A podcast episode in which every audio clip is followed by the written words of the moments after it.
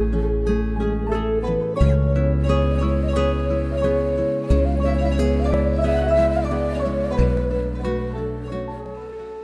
semua yang kau tahu tentang api hanyalah apa yang pernah kau dengar,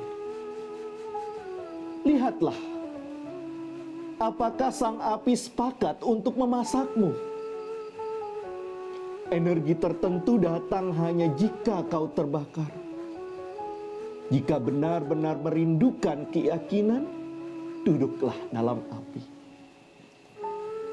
Jika telinga menerima dengan lembut, ia menjelma mata. Tapi jika kata-kata tak mencapai telinga, yang ada dalam dada takkan terjadi apa-apa.